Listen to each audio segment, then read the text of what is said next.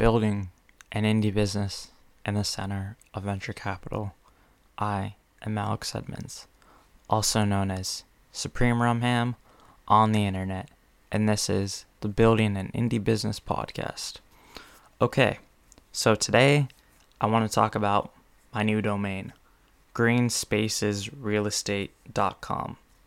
So, I bought this new domain, and the reason why I bought it is because um, I'm hoping some real estate agent will buy it and they will use it to promote their properties, or maybe a real estate agent will start a blog.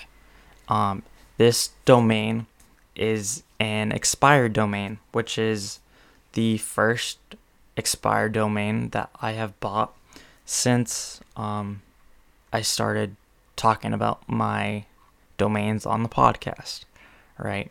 So previously, um, the or, well, first of all, the domain authority um, from Ahrefs, um, it's kind of low.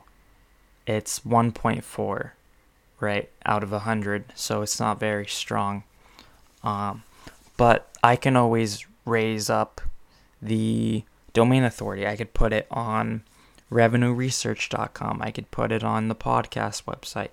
Um, my my links are always in the show notes. I could put it on. Well, the show notes go on podhunt.app when um, they're in the show notes, right? So those links will get a backlink.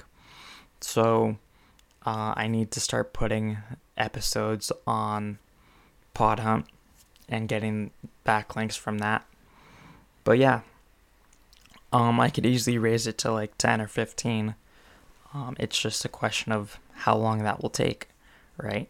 So my hope is that a real estate agent buys it or someone in the real estate space, some hippie real estate person, or will buy this domain and then start selling green space real estate to other hippies, right?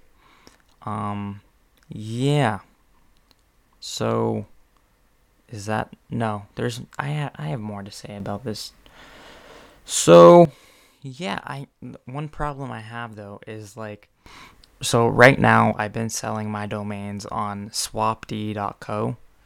Um and it's really it's more for internet people, right?